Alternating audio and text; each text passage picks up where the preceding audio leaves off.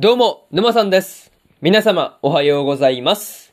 今回はですね、セレクションプロジェクトの8話の感想ですね。こちら、語っていきますんで、気軽に聞いていってください。というわけで、早速ですね、感想の方、入っていこうと思うわけですが、まずは、一つ目ですね。誰を落とすのか、というところで、最終審査はですね、まあ、こう、7人の選抜メンバーによるオリジナル曲を歌うっていうことになっていたわけなんですが、まあ、その落とす2人をですね、自分たちで決めて、まあ、こう、落とさないといけないんだっていうところはですね、まあ、いくらなんでも残酷すぎるんじゃないかっていう風に思ったところではありますね。まあ、とはいえ、ここまでそもそもね、誰も、誰も、誰一人として脱落してないっていうところが異例だっていう風に言われればですね、まあ、確かにそうだよなっていう風に思うところではありましたね。そう。まあ、とは言ってもね、やっぱりきついよねっていう感じで、あとはね、レナが、まあ、こう、自分たちで落とす人を選ぶっていうのはね、まあ、プロ意識を持つためじゃないかっていうことを、まあ、言っていたわけなんですが、まあ、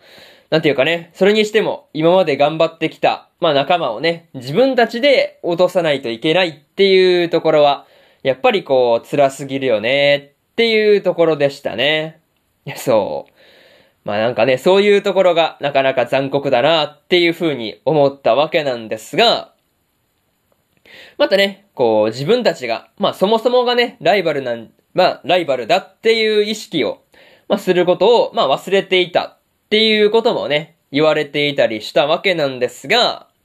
まあそれをね、こうライバルだっていうことを忘れてしまうくらいに、まあお互い助け合ってきたんだなっていうふうに思うと、まあなんともね、言えない気分になってしまうところでしたね。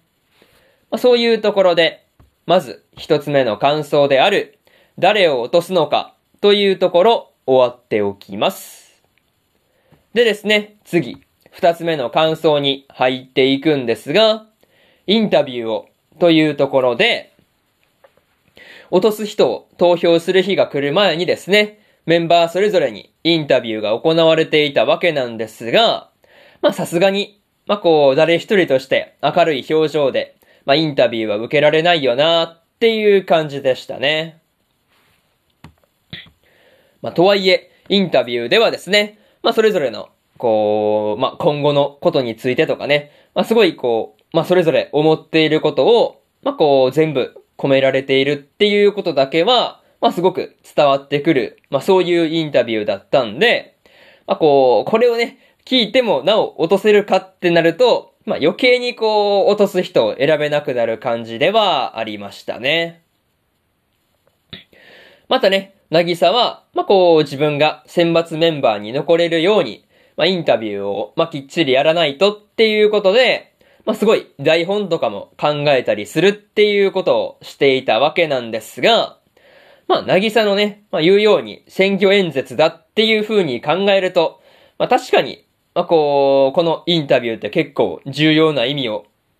持ってくるよなっていうことをね、思ったりしました。まあ、でもね、こう、すずねの方はですね、まあ、そこまで、まあ、こう、インタビューのことを、まあ、重要なこととして捉えていなかったりするっていうところはですね、まあ、こう、わざわざ台本とかを用意しようとしているなぎさとはですね、まあ、すごく対照的な感じではありましたね。まあ、なんというか、まあ、こう、そういうところで、インタビューもね、まあ、複雑な心境だろうなっていう風に思いながら見ていたところではありますね。まあ、そういうところで、二つ目の感想である、インタビューを、というところ、終わっておきます。でですね、次、三つ目の感想に入っていくんですが、移植元はというところで、ついに、鈴音の心臓がですね、まあ誰から移植されたのかっていうことが判明していたわけなんですが、まあまさか、まさかまさかのね、まあ鈴音の、まあ大好きな、まあこう、アイドルであるあかりだったっていうところはですね、まあこう、レナからすればですね、まあ驚かない方が無理だよなっていう感じでした。またね、鈴音が、こう、心臓移植をしてから、ドラマとして、まあ、心臓を提供してくれた、まあ、あかりの家族に宛てた手紙をですね、毎年書いてはね、送っていたんだっていうところがですね、結構驚きではありましたね。まあでもね、なんていうか、まあそういうところの真面目さはね、すごいなっていうふうに思いましたね。まあそれと、レナからですね、ここまで来れたのも、あかりの心臓を移植してもらったからじゃないのかっていう風にね、まあ、結構きつめな口調で言われていたりしたわけなんですが、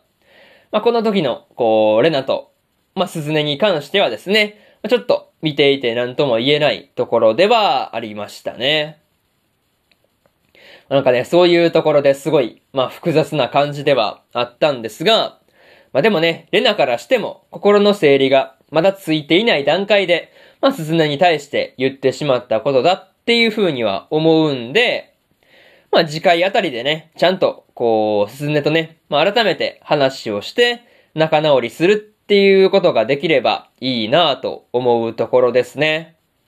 まあ、そういうところで、三つ目の感想である、移植元は、というところ、終わっておきます。でですね、最後にというパートに入っていくんですが、今回はですね、最終審査の前に、鈴音がですね、あかりから心臓を移植されたっていうことが判明していたわけなんですが、まあ、次回あたりでですね、レナと鈴音が話し合って、元の二人に戻ってほしいなぁと思うところではありますね。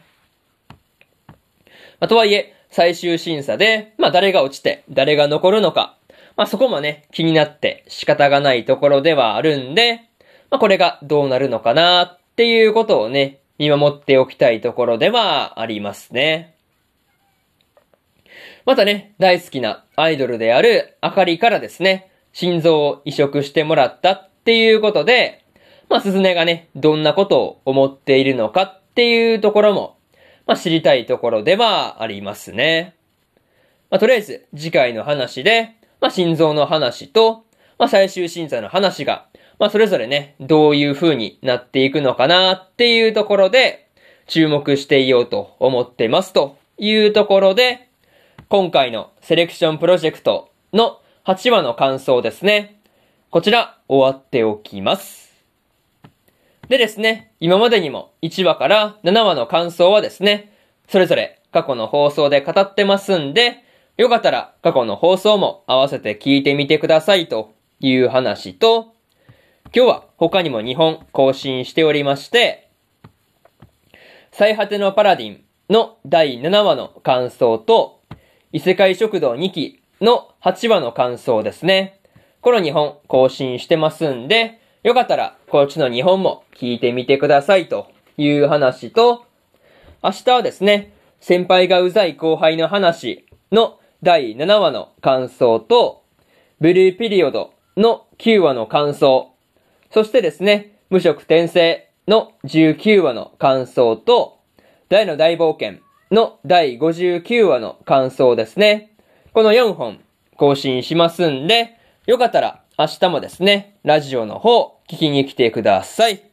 というわけで、本日2本目のラジオの方終わっておきます。以上、沼さんでした。それじゃあまたね。バイバイ。